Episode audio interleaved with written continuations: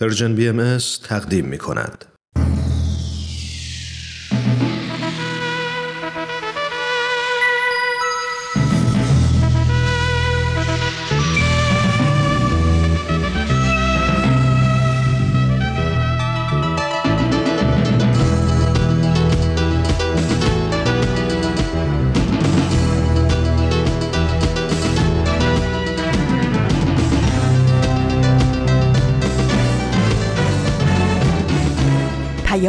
دوست.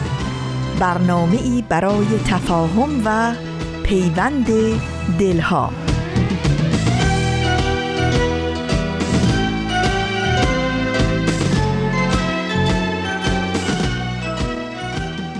چو آفتاب براید زدر درآید روز دوباره روشنی ایزدی شود پیروز به لطف نور سرآید زمان تاریکی.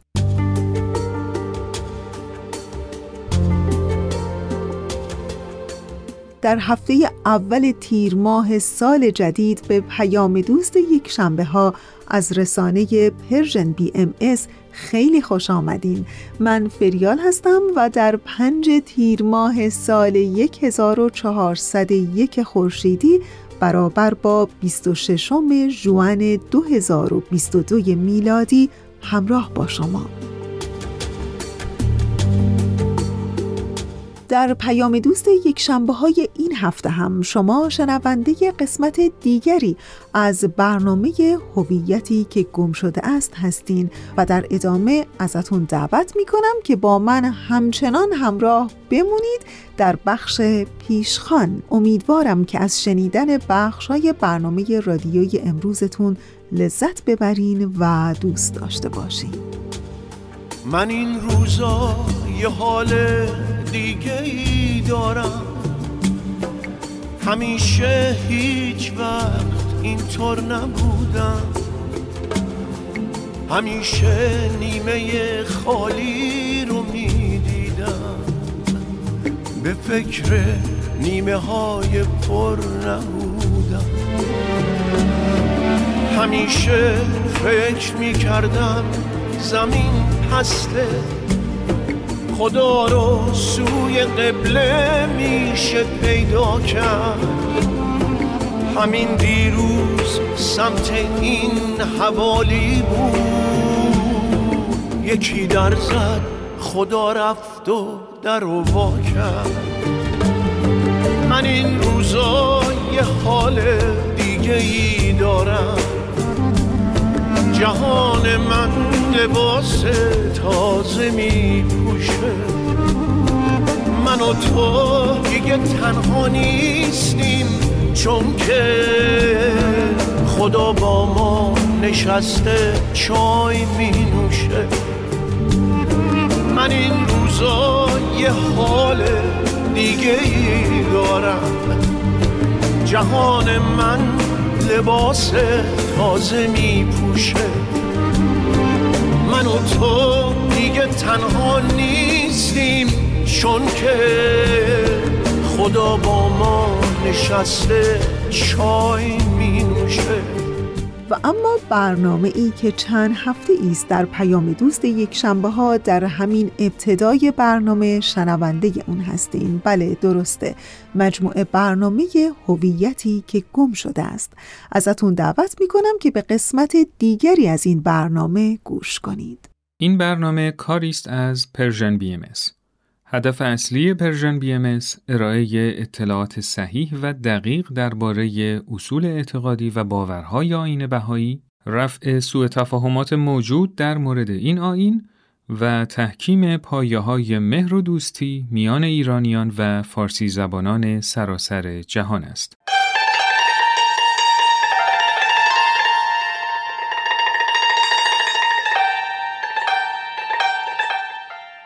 هویتی که گم شده است.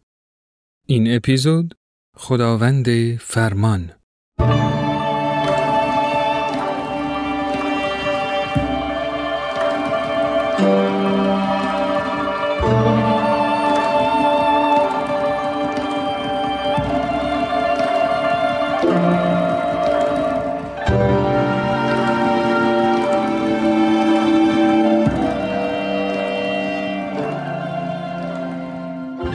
قبلتر به سراحت به تو گفته بودم که به آنچه که چه بودی و چه فخری داشتی و چه حیمنه ای بر هم زده بودی توجهی ندارم.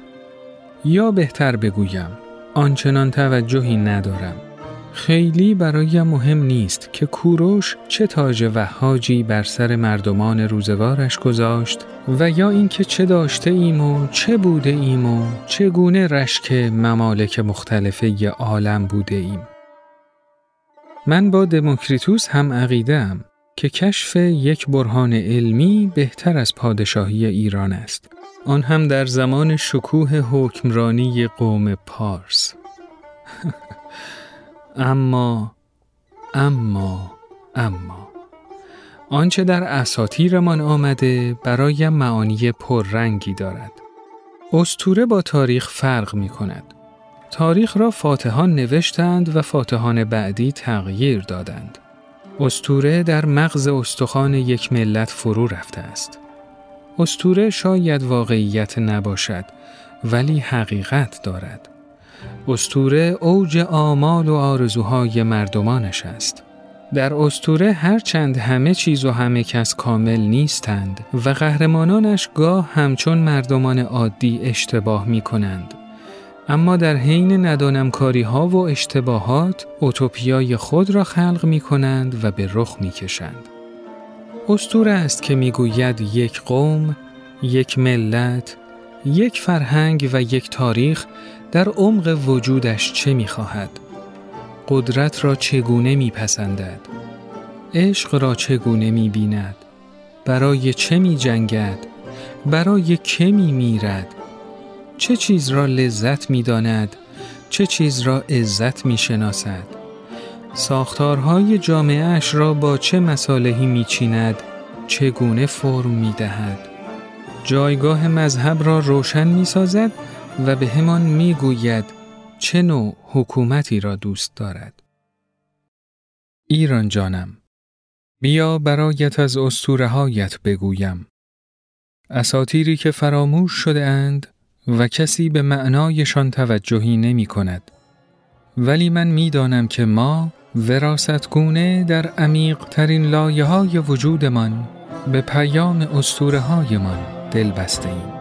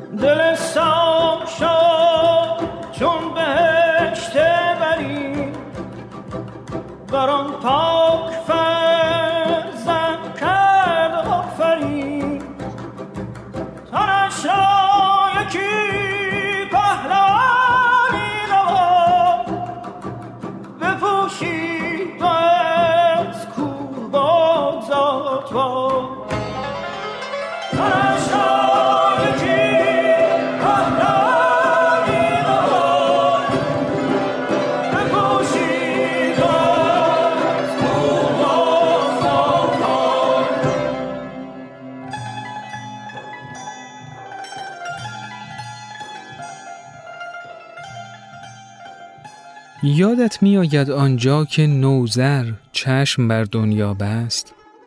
پسرانش با اینکه فر ایزدی داشتند پادشاه نشدند و زو پادشاه شد. چون او تدبیر پادشاهی داشت. یادت می آید چه کسی گفت توس و گستهم درایت لازم برای پادشاهی ندارند؟ و باید به دنبال فرد مدبری بگردیم که از پس جنگ با پشنگ و افراسیاب براید؟ در اساتیر ما رابطه میان مردم و حکومت بسیار زیبا و مترقی آمده. پادشاهان که دارای فر ایزدی بودند، اطاعتشان واجب بود. اطاعت از پادشاه متضمن نظم مملکت می بود. در این حال مردم هم در سرنوشت خودشان و در تصمیمات مهم نقش پررنگی داشتند. میاندیشی که آن زال پهلوانی که زو را به تخت پادشاهی نشاند بعد هم کیانیان را بر سر کار آورد که بود؟ زال و رستم و پهلوانان دیگر ما مردم بودیم. ما بودیم که کیکاووس را از حمله به مازندران برحذر داشتیم. ما بودیم که او را که مغرورانه در بند دیوان افتاد نجات دادیم. تا آنجا که رابطه من با حکومت خوب بود کشور در آرامش بود. پیروزی در جنگ با افراسیاب و تورانیان دو چیز می‌خواست. یکی پهلوانانی همچون نریمان و زال و رستم و دیگری شاهی نیکسرشت و شجاع در دل سپاه. ولی زمانی که این رابطه سرد شد، مشکلات هم از همانجا شروع شد. در اسطوره های ما دو واقعه از همه اتفاقات شومترند. یکی وقتی که از جمشید ناامید شدیم و در باغ سبز به زحاک نشان دادیم و دیگری وقتی که با اسفندیار افسانه‌ای در افتادیم. اولی را شاید بتوانیم به راحتی تقصیر را بر گردن غرور جمشید بیاندازیم.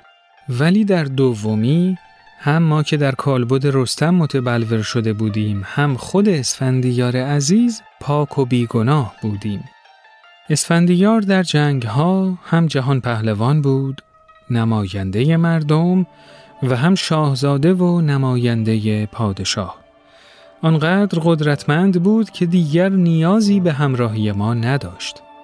او همراه با هویت ملی یک هویت دینی هم به همراه داشت و از آین جدیدی می گفت که می بایست همه آن را می پذیرفتیم و ما هم که به این راحتی ها بنده ی حلقه به گوش حکومت نمی شدیم. ما به این راحتی دست در بند نمی دادیم.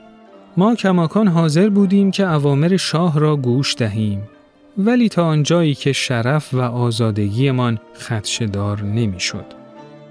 اگر فراموش کرده ای یادت بیاورم که رستم حاضر بود که به پیشگاه شاه برود و ثروت و دولتش را تقدیم شاه کند ولی حاضر نبود دستانش را ببندند و همچون اسیری به نزد شاه کشانده شود. در استوره ما با غم و اندوه بسیار شکوه پادشاهیمان را در هم شکستیم. ما با خون دل و اشک چشم اسفندیارمان را کشتیم تا تن به تمامیت خواهی حکومت ندهیم. در واقعیت این سیب همچنان میچرخد.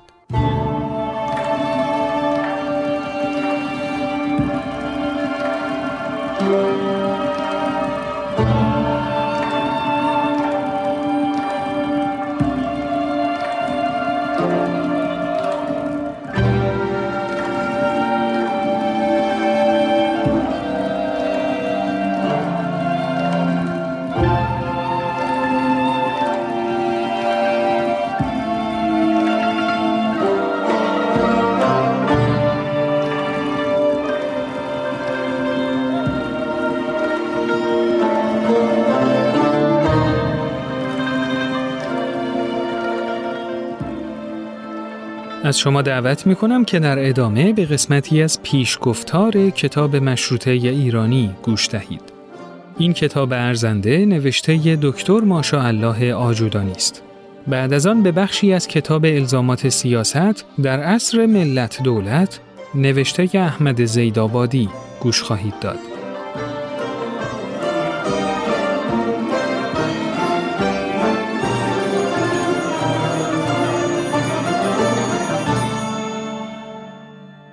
مفاهیم تازه‌ای که از فرهنگ غرب به فرهنگ ما راه میافت در اصل مفاهیمی بود که در بستر تاریخ و فرهنگ دیگری بالیده بود شکل گرفته بود و با توجه به تاریخ و فرهنگ جوامع غربی بیانگر تجربیاتی بود که در تاریخ آن کشورها و زبانهای اروپایی با تفاوتهایی معنای کم و بیش واضح و مشخص داشت. اما این مفاهیم در فرهنگ ما پیشینه ای نداشتند نه در زبان ما و نه در تاریخ ما.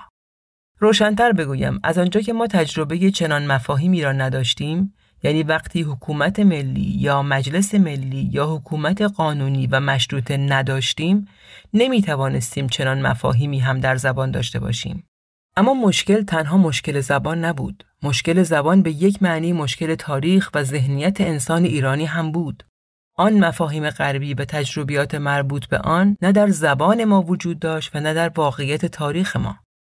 پس ذهن انسانی که در زبان و تاریخ ایران بالیده و اندیشیده بود با آن مفاهیم بیگانه و ناآشنا بود. انسان ایرانی با چنین ذهن و زبان و تاریخی آنگاه که با مفاهیم جدید آشنا می شد چون تجربه زبانی و تاریخی آن مفاهیم را که دو روی یک سکه بودند نداشت آنها را با درک و شناخت و برداشت تاریخی خود و با تجربه زبانی خود تفسیر، تعبیر و بازسازی می کرد. و سعی می کرد از قرابت و بیگانگی آن مفاهیم جدید با تقلیل دادن آنها به مفاهیم آشنا یا با تطبیق دادن آنها با دانسته های خود بکاهد و صورتی معنوس و آشنا از آنها ارائه دهد. در همین جریان آشناسازی ها بود که آزادی قلم و بیان در زبان و بیان روشنفکرانی چون یوسف خان مستشار دوله و ملکم خان و بسیاری از روحانیون و مشروط خواهان به سادگی به امر به معروف و نهی از منکر معنی می‌شد و از آن مهمتر اساس مشروطیت و حتی دموکراسی به امرهم شورا بینهم تعبیر می گردید. وقتی کار این نوع تقلیل دادنها و آشناسازی ها در واقعیت رویدادهای تاریخ نتایج خود را منعکس می کرد و به بحرانهای اجتماعی مهمی منجر می شد، جنگ تازه آغاز می گردید. چنانکه بسیاری از مردم مشروط خواه و انجمنهای آن دوره از قشون ملی معادل گارد ناسیونال چنین میفهمیدند که حتما ملت باید در مقابل دولت و برای مقابله با آن ارتشی از آن خود داشته باشد تا در مواقع ضروری از خود دفاع کند. این برداشت از قشون ملی کاملا مطابق بود با مفهوم و ساختار ملت و دولت در پیشینه فرهنگ ایران اسلامی. در پیشینه آن فرهنگ ملت به معنی شریعت و پیروان شریعت بر اساس تلقی شیعه در اساس در تقابل با دولت به معنی سلطنت بود.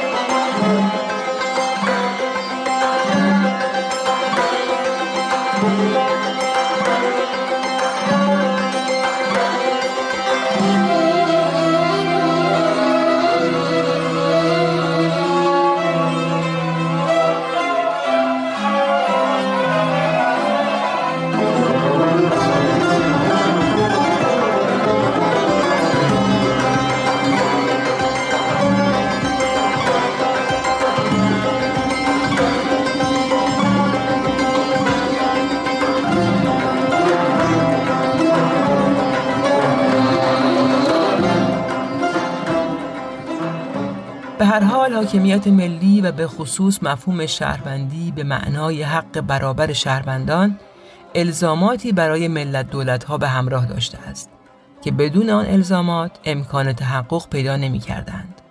در ملت دولت اتباع نه به علت ایمان و نوع دیانت و عقیدهشان بلکه صرفاً به علت زاده شدن در قلمرو سرزمینی از حقوق برابر برخوردار می شوند و نخستین لازمه تحقق این حق برابر بیطرفی دولت نسبت به دین و مذهب و عقاید اتباع خود است. همان چیزی که اصطلاحاً دولت عرفی نام گرفته است. روشن است که اگر دولت اتباع خود را بر مبنای اعتقاداتشان تقسیم بندی کند یا خود را به اجرای یک سلسله امور شرعی مخصوص یک دین ملتزم بداند به طوری که دیگر اتباع کشور آنها را نوعی تحمیل و اجبار علیه خود تلقی کنند در آن صورت دولت بین شهروندان تبعیض روا داشته و حق برابر آنان را نقض کرده است. بنابراین دولت به منظور تضمین برابری حق شهروندان ناچار است ورای اختلافات دینی اتباع خود قرار گیرد و از منظر رعایت برابری آنها نسبت به ادیان مختلفه بیطرفی پیشه کند. در اینجا این گمانه قابل تر هست که آیا حاکمان با توسل به ماهیت غیر دینی دولت عملا در صدد اعمال محدودیت بر پیروان مذاهب مختلف به منظور سیطره بیشتر خود بر شعون زندگی اتباع بر نمی آیند؟ طبعا امکان چنین سوء استفاده وجود دارد اما آنچه راه را بر این گونه سوء استفاده ها می بندد اصل آزادی مذهبی است که یکی دیگر از ملزومات ملت دولت به شمار می رود.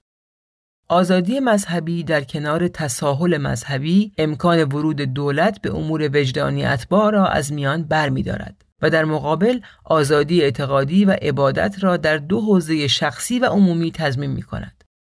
همان گونه که پیش از این تاکید شد جنگ های سی ساله مذهبی بین کاتولیکا و پروتستان ها که اروپا را غرق در خون کرد ضمن که زمین ساز پیمان وستفالی شد مدارای مذهبی را نیز به عنوان راه حل نهایی پایان دادن به جنگ بین گرایش های دینی در پی آورد. در واقع در چارچوب ملت دولت ها اتباع به جای آنکه دین خود را عامل اساسی هویت بخش خیش بدانند و بر اثر آن با طرفداران سایر ادیان و فرقه ها به جنگ و ستیز برخیزند تعلق ملی خود را عامل هویت بخش مهمتری به شمار می آورند.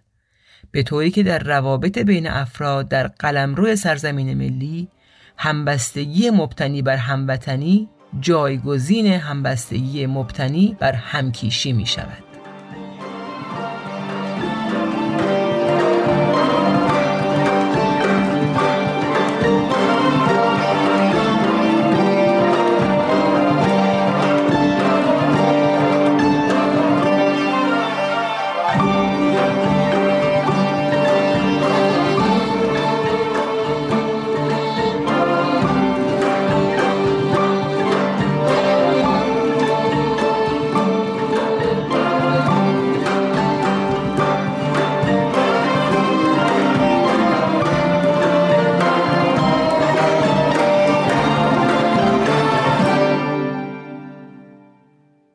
پایان این اپیزود به قسمتهایی از مقاله استقامت سازنده واکنش بهایی به ظلم و جور نوشته مایکل کارلبرگ گوش خواهید داد.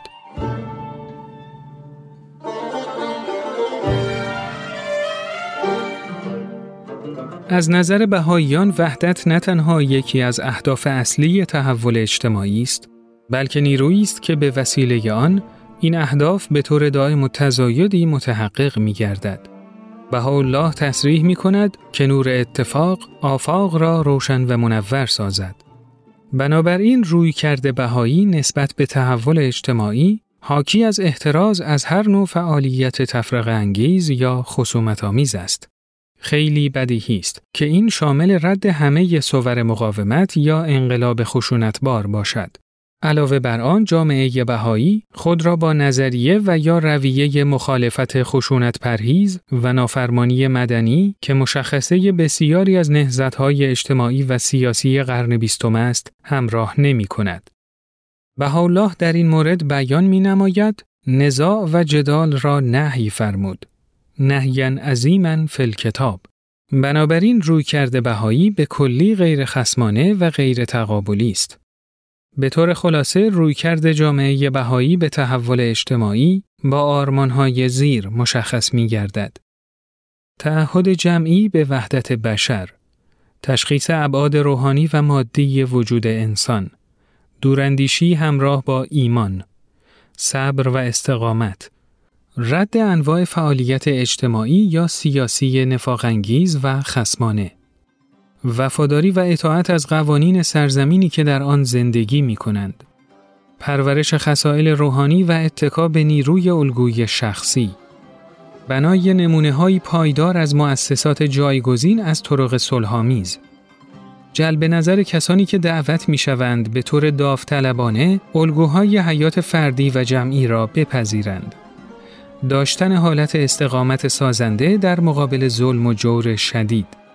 تعهد به مقابله با کینه و آزار از طریق محبت و مهربانی پذیرش نقشی که مشکلات و بلایا می توانند در روند رشد و ترقی فردی و همچنین جمعی بازی کنند و اصل خدمت فعالانه به سعادت دیگران صرف نظر از سوابق و اعتقادات آنها و حتی تحت شرایط ظلم و جور.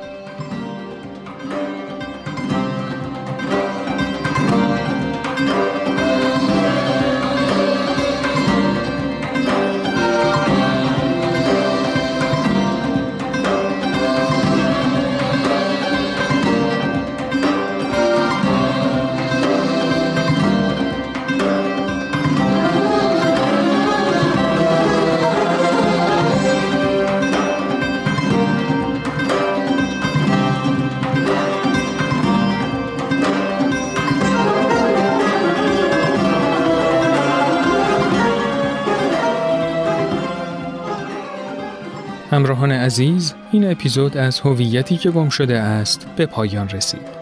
من سهیل مهاجری به همراه فرانک شبیریان و دیگر همکارانم در رسانه Persian BMS همراه شما بودیم. موسیقی به کار گرفته شده در این اپیزود از آلبوم سیمرغ با آهنگسازی حمید متبسم و با صدای همایون شجریان بود.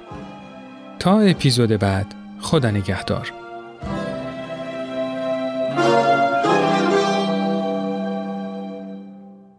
دوستان عزیز اونچه که شنیدید قسمت دیگری بود از برنامه هویتی که گم شده است. ولی جایی نرین که بهنام برای امروزتون ترانه ای رو در همین ابتدای برنامه آماده کرده. ازتون دعوت می‌کنم به این ترانه گوش کنین و دوباره برمیگردیم. نه از افسانه میترسم نه از شیطان نه از شیطان نه از کفر و نه از ایمان. از هرمان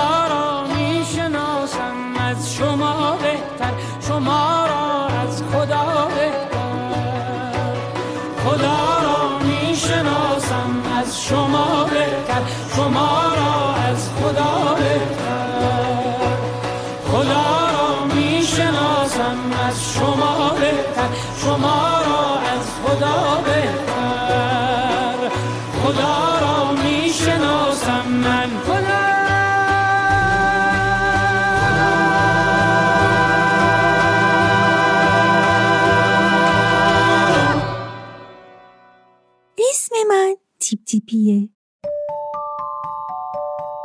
من یه کبوترم. عاشق سفرم. یک جا بر نمیشم. از این شهر میرم به اون شهر. از بالای این کوه اون کوه میرم تا بالای بلندتری ساختمونای دنیا. آدما و خونه هاشونو از اون بالا می‌بینم داستانا و آهنگاشونو میشنوم حالا تصمیم گرفتم هر جا رفتم و هر چیز خوشگلی که دیدم هر داستان و آهنگ قشنگی که شنیدم برای شما که دوستان باشین هم تعریف کنم. پس هر پنجشنبه همراه من باشین.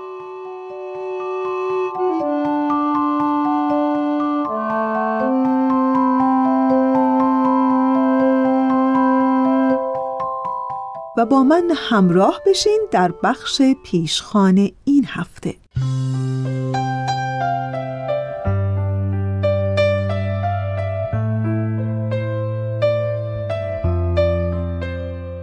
و دوباره تقویم چرخید و رسید به یک روز جهانی. ولی این بار انگار حال و هوای این روز جهانی با روزهای جهانی دیگه متفاوته. روز جهانی که برای قربانیانی است که تحمل شکنجه کردند. شکنجه های جسمی روحی و می‌خوام بگم چه دردناک. درسته سازمان ملل متحد امروز رو به این قربانیان شکنجه اختصاص داده و از همه مردم جهان خواستار حمایت از این قربانیان شده. روز بین المللی حمایت از قربانیان شکنجه 29 ژوئن یک روز جهانی با پشتیبانی سازمان ملل که هر سال در 26 ژوئن برگزار میشه تا علیه جنایت شکنجه صحبت کنه و از قربانیان و بازماندگان اون در سراسر جهان تکریم و حمایت کنه.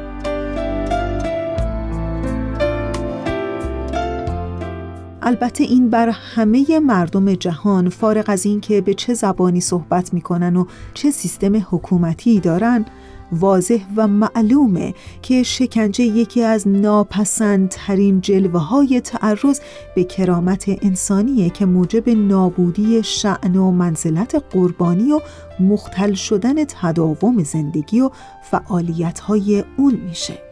این پدیده با وجود تمامی اقدامات جامعه بین المللی که در جهت محو و منع اون صورت پذیرفته هنوز هم در خیلی از کشورهای جهان علل خصوص کشور ما ایران رواج داره.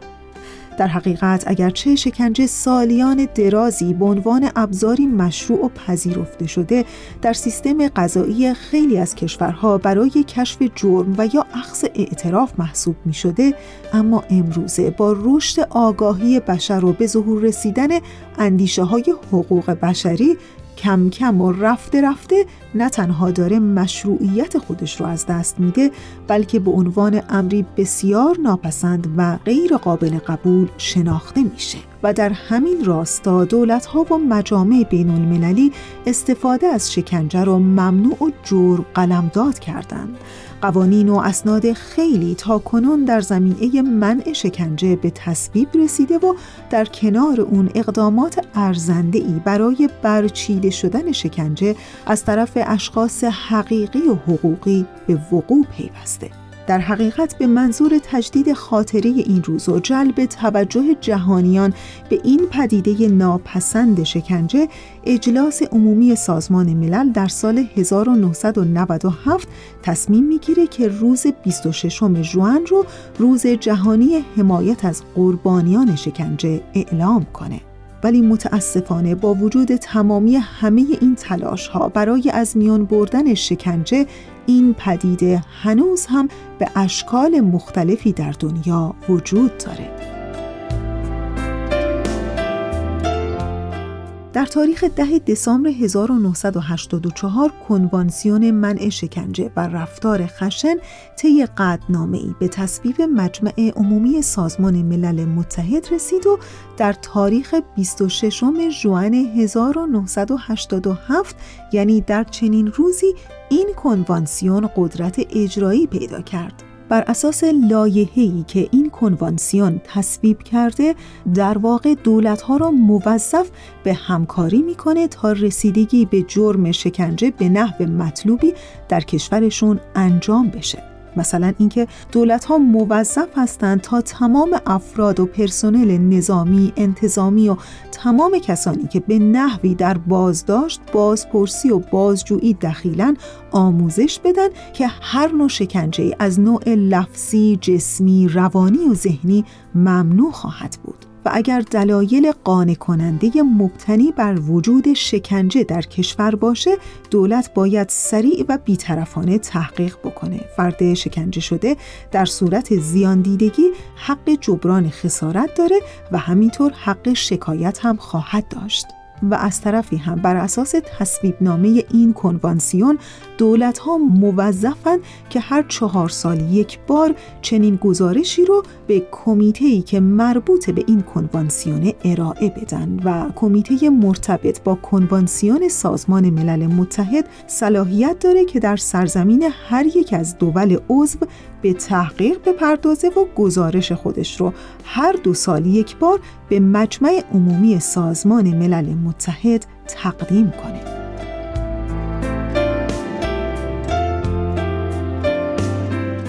همه اینها رو گفتیم ولی می‌خوام بگم در خیلی از کشورها از جمله کشور ما ایران چنین قوانینی نه تنها خیلی خیلی دور از ذهن به حساب میاد بلکه در حال حاضر غیر عملیه و چه بسا اینکه افرادی بیگناه تحت چه شکنجه های جسمی و روحی در زندانهای ایران قرار می‌گیرند. و به خاطر همین اهمیت و منع شکنجه است که سازمان ملل متحد روزی رو به عنوان روز جهانی حمایت از قربانیان شکنجه قرار داده دبیر سازمان ملل متحد در پیامهای مکرر خودش به مناسبت این روز جهانی همواره متذکر شده که این روزیه برای اینکه ما به افرادی بپردازیم که مسائب غیر قابل تصوری رو متحمل شدند. این فرصتیه تا جهانیان درباره آنچه ناگفتنی است گفتگو کنند. و همواره به این نکته اشاره می‌کنه که این رویداد مدت زمان زیادی است که به تعویق افتاده که روزی رو به یادآوری قربانیان و نجات یافتگان شکنجه اختصاص بدیم. و همین امروز می‌تونه یه تلنگری باشه به هر کدوم از ما که اگر فردی رو در اطرافمون در محیط زندگیمون می‌شناسیم که مورد شکنجه ذهنی، جسمی و یا لفظی قرار گرفته مورد حمایت قرار بدیم و هر قدم کوچکی که می‌تونیم برداریم برای حمایت از این افراد تا بتونیم لاعقل دین خودمون رو برای این روز جهانی که روز جهانی حمایت از قربانیان شکنجه هست ادا کنیم.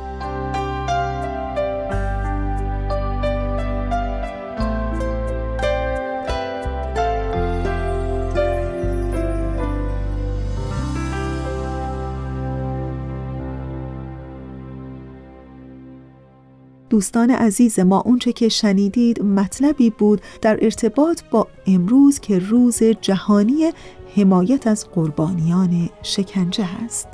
تا انتهای 45 دقیقه برنامه امروز ما رو همراهی کنید. شکنجهگر از عمق شب تبر به دست آمدی چه ظالمانه بی امان به شاخ و برگ من زدی.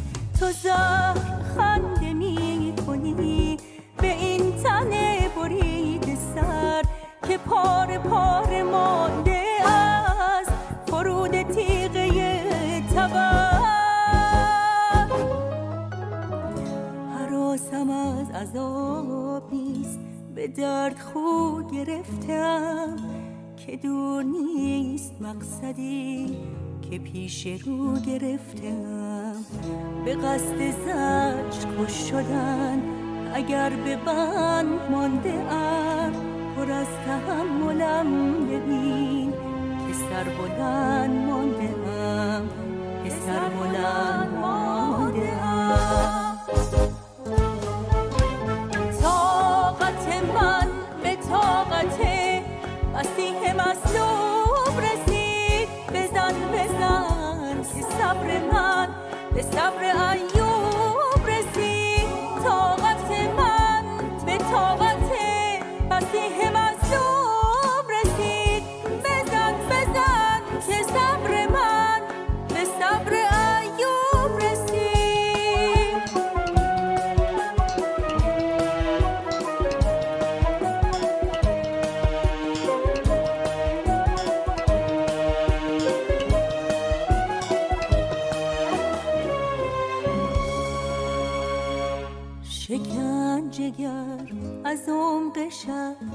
تبر به دست آمدی چه ظالمانه بی امان. به شاخ و برگ من زدی تو زهر خنده می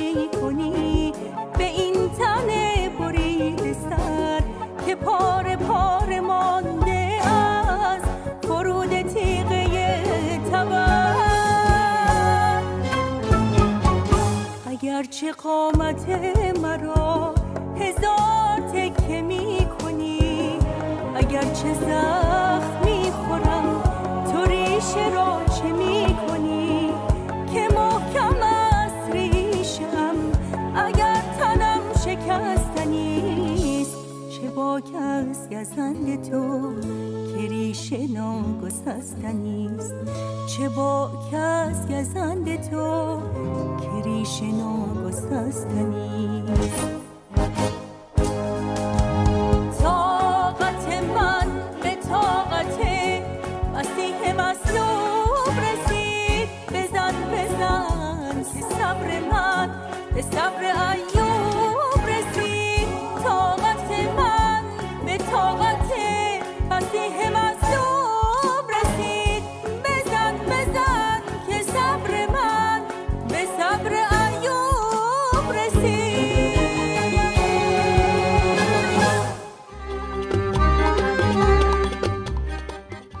بچه های کوچیکی دارین و نگران آیندهشون هستین و اگه راه حل مناسبی برای مشکلاتشون ندارید به جمع ما پدر و مادرها خوش اومدین.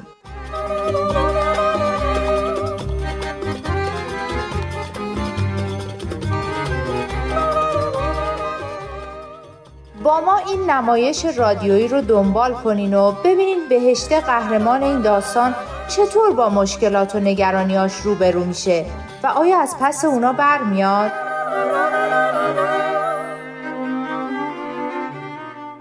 نمایش رادیویی آب در کوزه و ما هر پنجشنبه از رادیو پیام دوست. دالای لاما رهبر دینی بودایان تبت سخنان تعمل برانگیز زیادی از خودش به جای گذاشته. من شخصا بعضی از سخنانش رو خیلی دوست دارم. یکی از اونا اینه که میگه انسان در زندگی سه راه بیشتر نداره. راه اول از اندیشه میگذره و این والاترین راهه. راه دوم از تقلید میگذره و این آسانترین راهه. و راه سوم از تجربه میگذره که این تلخترین راهه. پس برای اداره کردن خیش از اندیشه استفاده کن و برای اداره کردن دیگران از قلبت جالب بود نه؟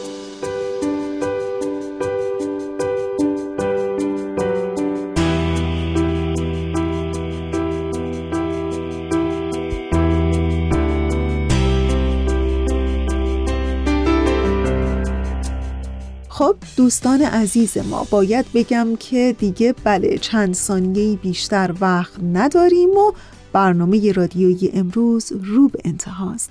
مثل همیشه در انتهای برنامه امروز تشکر می کنم از بهنام همکار عزیزم برای تنظیم این برنامه. و آرزوی حال خوب عشق روشنی دل و شعر و شور زندگی آرزوی همگی ما برای همه شماست.